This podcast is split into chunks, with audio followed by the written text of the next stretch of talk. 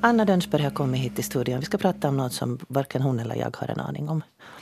Det är alldeles sant. Varken du eller jag har varit hungriga så att vi inte vet varifrån nästa mål mat kommer. Och, och jag har då alltså läst den argentinska journalisten och författaren Martin Caparros eh, digra lunta kan man säga, 760 sidor om hunger. Där han frågar sig att hur kan det komma sig att 800-900 miljoner människor i världen inte får tillräckligt att äta eller svälter. Och I den här boken så har han, då, han har besökt väldigt många olika länder och han försöker betrakta det här problemet från många olika håll för att se hur det här systemet fungerar. För det är liksom ett system. Det är inte någonting som har drabbat oss, det är någonting som vi har valt. Vi talar om svältkatastrofer.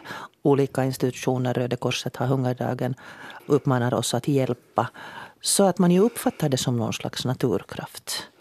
Det är torrt och det kommer farsoter och det är översvämningar och de stackars människorna där svälter. Medan jag inte kommer ihåg hur det var att riktigt känna sig hungrig. Ja, ett, ett sånt där väldigt tydligt exempel kommer till exempel från Niger. Där besökte han folk då som, som eh, är utan mat den tiden då grödorna har tagit slut, det vill säga slutet av maj, fram tills nästa skörd kommer, det vill säga i augusti. Det är då deras hungermånader, då, då folk faktiskt svälter ihjäl. Och då behöver de hjälp av just Röda Korset och sånt här. Då, då, då finns det en viktig uppgift att utföra. Men um, han satte sig då framför en kvinna som och frågade vad hon hade ätit. Och hon sa att hon hade ätit en hirsboll. Alltså, hirs är ett, ett sädesslag som man kan odla där när, när jord, jorden är ganska arm så att säga. Och det var alltså mjöl som hon hade malt och vatten. En sån boll. Och så frågade han att äter du verkligen det varje dag? Frågade han då alltså. Och hon svarade varje dag som jag får äta. Och det är ju det, det, är alltså, det är svårt att begripa det och, och han är väldigt arg i den här boken. Han, han ställer den här frågan att hur kan vi låta det här pågå många gånger och han låter så att säga fiktiva personer svara på det på det sätt som vi också skulle svara på det. Att vad kan jag åt det och oj oj och mm, mm. Och han säger att ett av de viktigaste ögonblicken i historien var runt 70-80-talen då planeten för första gången producerade tillräckligt med mat för att mätta alla. Det, hade, det finns alltså mat tillräckligt? Oh ja, oh ja, det hade aldrig tidigare hänt men då kunde vi det och nu kan vi producera mat för ungefär 1,5 gånger så många som vi är nu.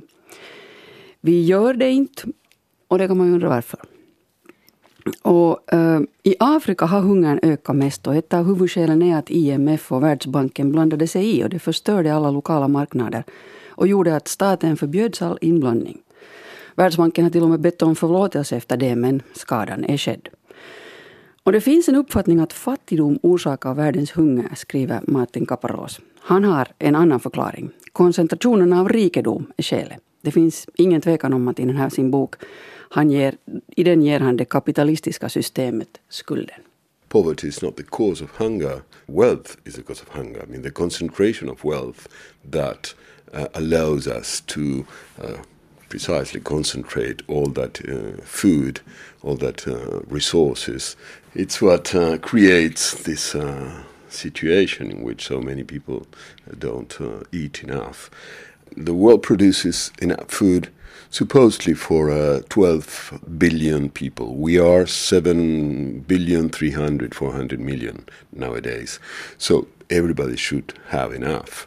If there is so many who do not, it's just because we concentrate the resources. I mean, the world production and commerce of uh, food, amongst others, is organized in such a way that everything comes to these uh, rich markets, the, the richer countries or the richer classes in the poor countries.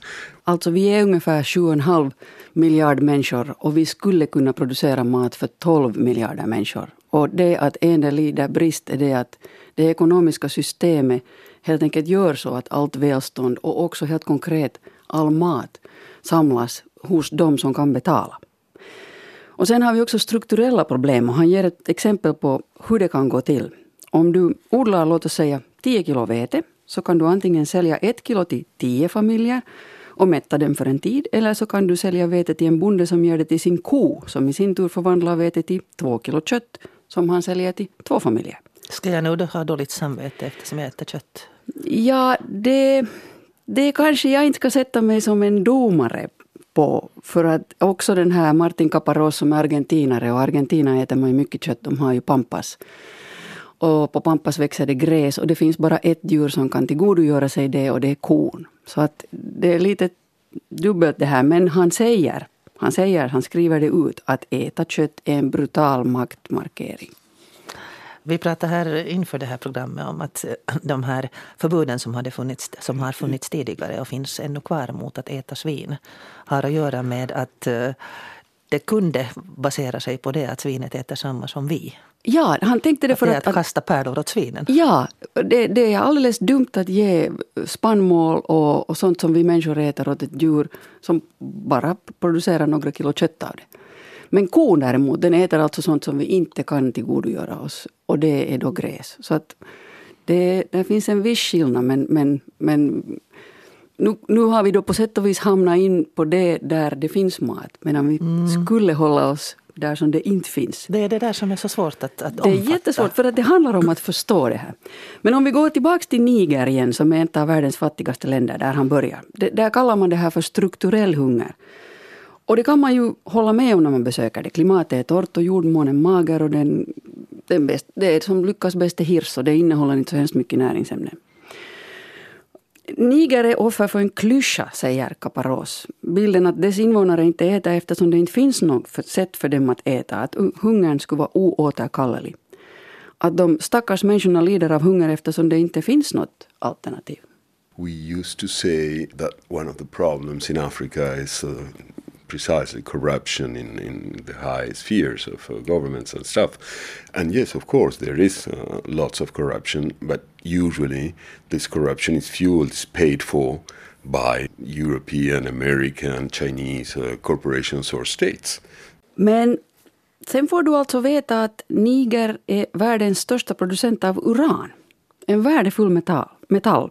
Och med pengarna från de här urangruvorna skulle Niger kunna förbättra infrastrukturen för matproduktionen med bevattning, gödsel och bättre vägnät. Men problemet är att uranproduktionen ägs av två utländska bolag, ett kinesiskt och ett franskt, som får inkomsterna av uranproduktionen. Så det är egentligen det här som vad man menar när man säger strukturell hunger. Så det som finns en, en liksom rikedom i landet har invånarna inte tillgång till? Den har sålts. Det, det, det är någon annan som får pengarna för det och ingenting av det välstånd som borde komma kommer nigerianerna, eller nigerborna, nu ska man inte blanda med Nigeria utan Niger, landet norr om Nigeria. Så de kan inte använda sina mineralfyndigheter till att bygga upp sin ekonomi. Och det är de rika länderna som bidrar till fattigdomen i den andra världen, som Caparros säger. Han tycker att det är onödigt att vi kallar det för den tredje världen, för att det finns inte öst och väst, utan öst och väst drar nog helt hemåt precis på samma sätt. Så det finns rika och fattiga? Det finns bara rika och fattiga och, och de uh, rika kolonialiserar de fattiga länderna genom att stödja korruption. So you say yes, of course, the conditions are so bad. This is a This, this is structural, uh, meaning this is inevitable. When they say structural, they mean, in fact, inevitable. You cannot change it. Uh, and then you get to know, which is not very complicated, that Niger is also the second biggest world producer of uranium, which is a very uh, expensive material. And uh, that with the money from the uranium, they could just build everything they need to improve dramatically their food production. I mean, the irrigation systems, the roads, the deposits, the machines, everything they need to just produce enough food for everyone. The problem is that this uranium is ex- extracted by a Chinese corporation and a French corporation, which take all the produce uh, and all the, the, the, the, profits of this uh, mineral back uh, to their places. So this is the structure they were talking about, not the fact that the soil is arid, the fact that the world uh, economy is organized in such a way that they cannot even use their own mineral in order to build a sustainable economy. Som jag sa, alltså Niger borde vara ett land som vi vänder oss till för att få köpa den metall vi behöver.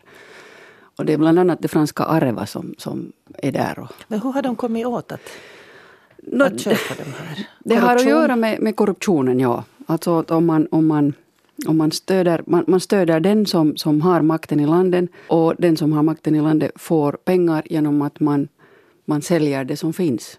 Och då ger man bort äganderätten. Och det betyder att efter det så får du vinka adjö till inkomsterna. Och, och, och, sen kan man ju undra att om pengarna en gång går till fel händer så varför fortsätter västvärlden då att dela ut dem? Jo, för att de har nytta av korrumperade tjänstemän som stöder dem vid behov. Nu, hur är det med, jag menar, många fabriker flyttar till, till uh, sydligare och billigare länder och, och, man försöker liksom skapa arbete och vi köper så billiga kläder. Ja, hungern kan, som han säger, vara instrumentell för att generera vinst. Och då menar han just de här miljoner kvinnor som är beredda att arbeta långa dagar för låga löner i Bangladesh. Och, och de får ju inte riktigt tillräckligt mycket pengar heller för att äta sig mätta. De, han har då besökt Indien och han har besökt Bangladesh.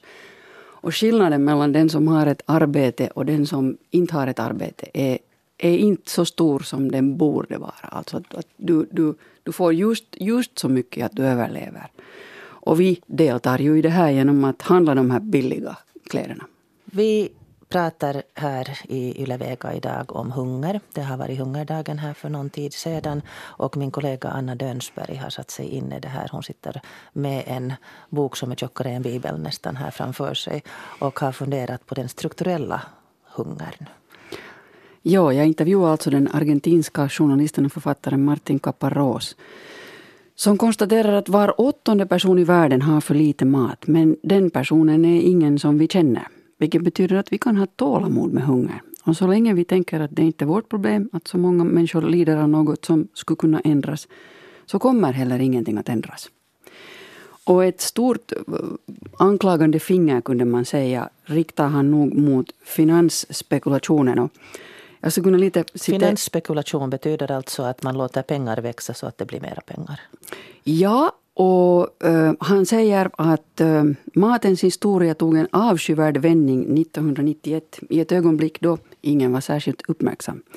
Det var året då Goldman Sachs har ni förresten märkt att så fort det händer något riktigt tokigt här i världen så är det någon från Goldman Sachs som är inblandad. Men så även denna gång.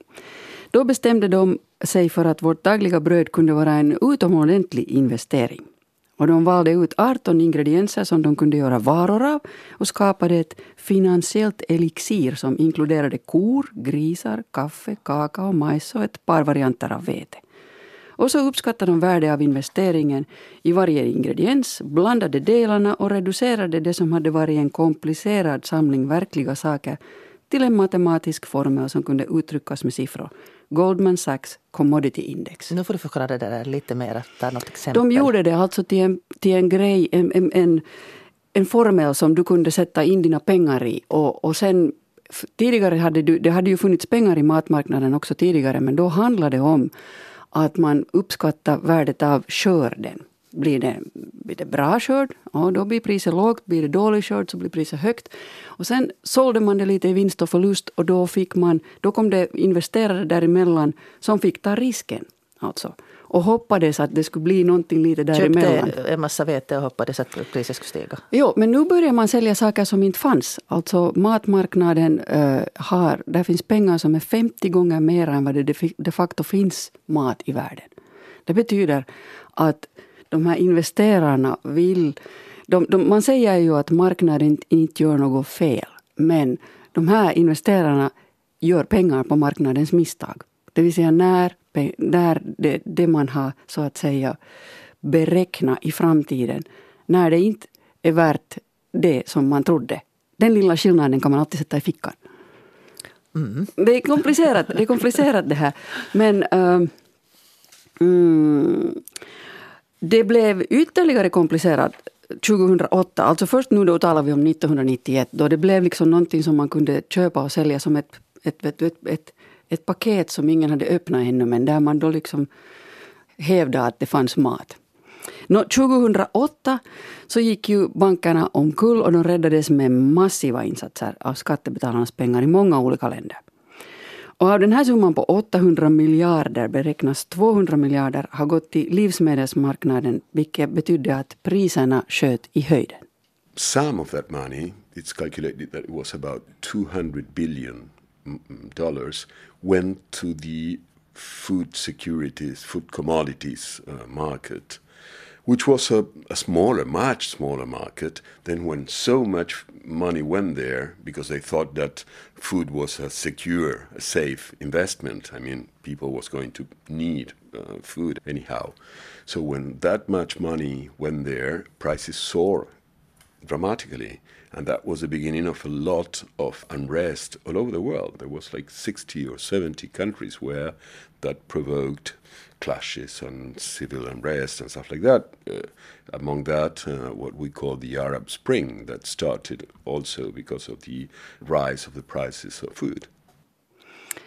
Effekterna av prishöjningarna på mat var uppror alltså i 60 till 70 länder och det resulterade i den arabiska våren.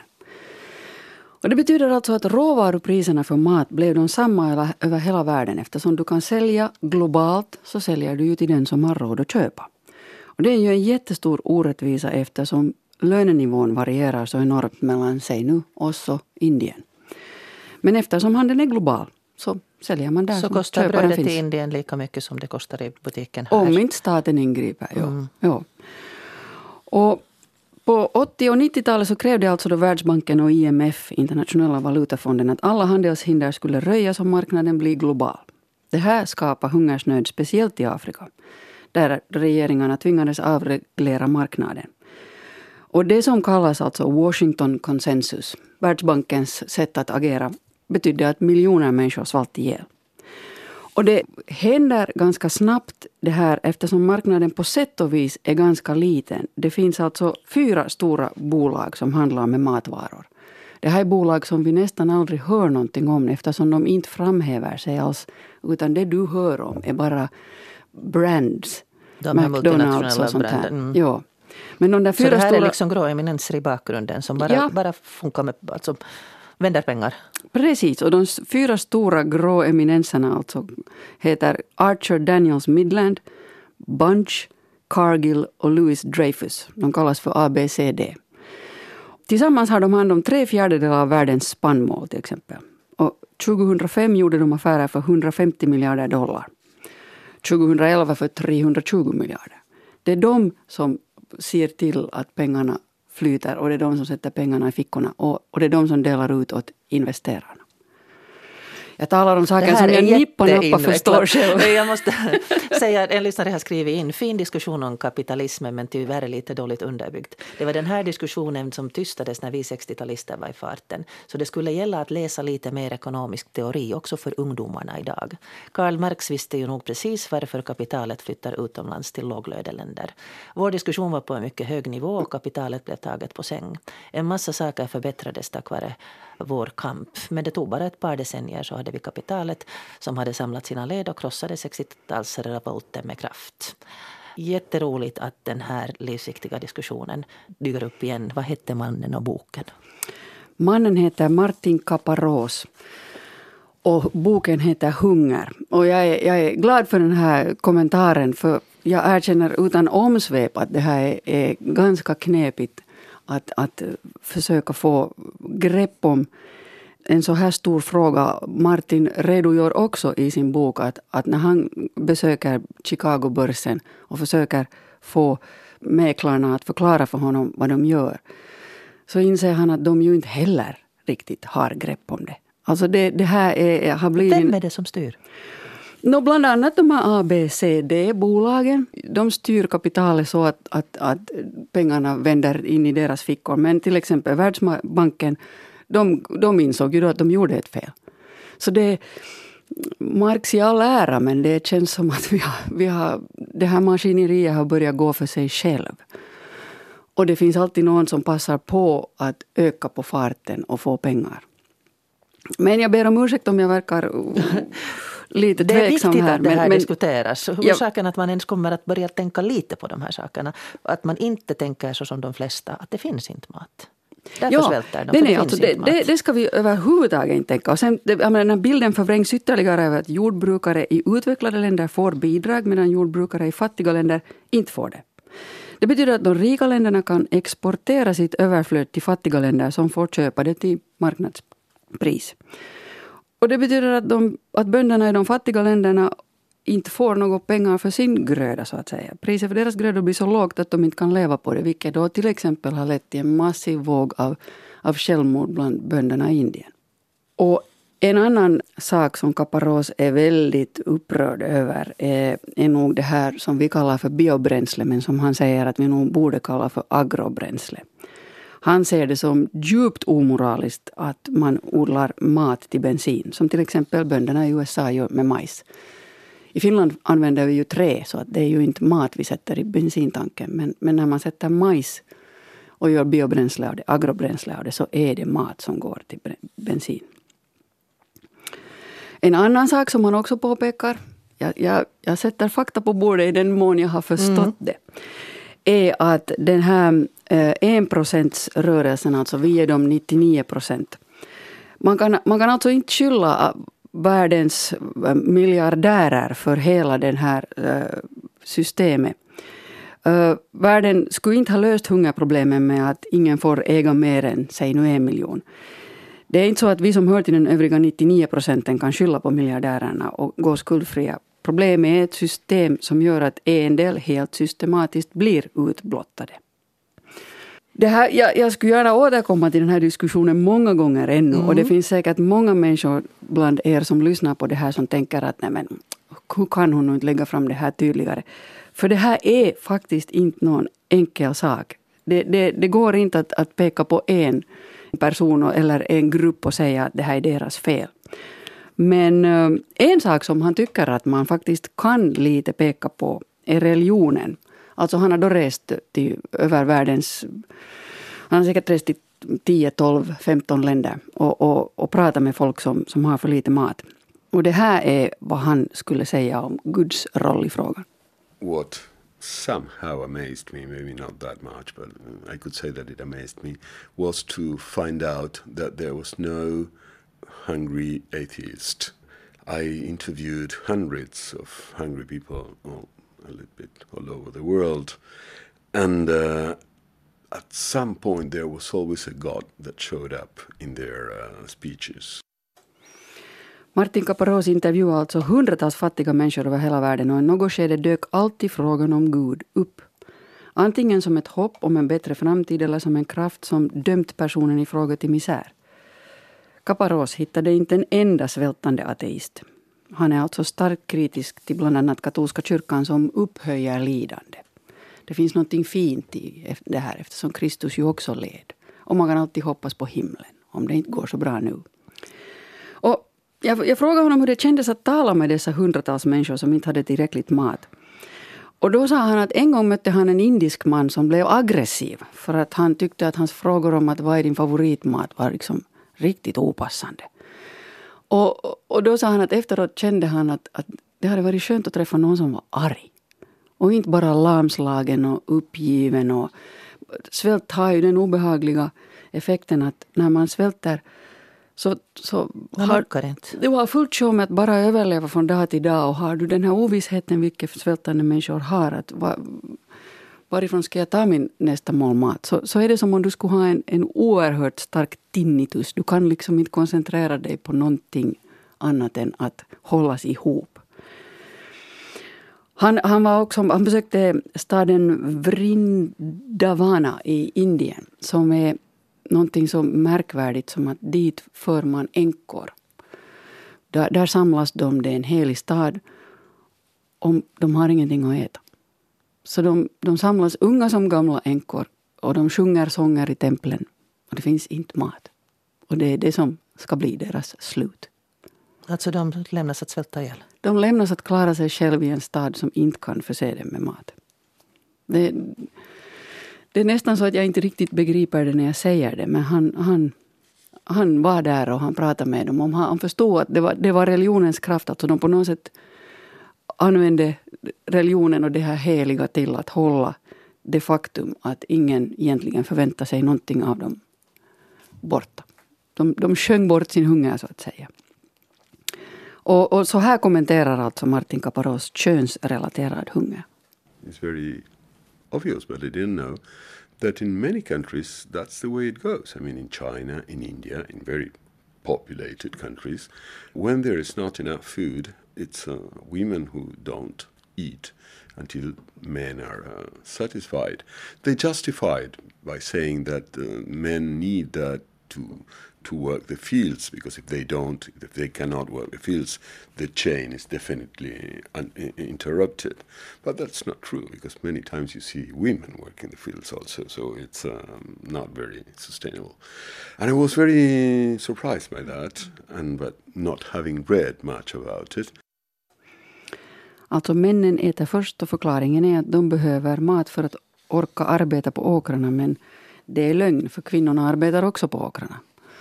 Och om, det, om man har flickor och pojkar så låter man flickorna vara utan mat för att pojken ska få mat för att han ska sen vara den som blir utbildad. Så hunger kan se ut på så hemskt många olika sätt. Och det verkar ju helt weird när man tittar på det härifrån. Att hur kan de göra så? Men, men det är gamla, urgamla patriarkaliska strukturer. Ja, och, det, är ju, det är ju det igen att vi sitter här med vår okunskap. Hur gör du om du har för lite mat? Du måste ju välja någon som ska vara den som klarar sig att gå ut genom dörren och leva i världen. Om alla inte kan göra det så måste någon väljas. Det, det är ingen idé att du tisdag låter en och onsdag annan och torsdag en annan. Utan en ska klara sig då, om inte alla kan göra det. Och ta hand om mig när jag blir gammal? Jo, jo. Förutsatt att jag inte blir änka.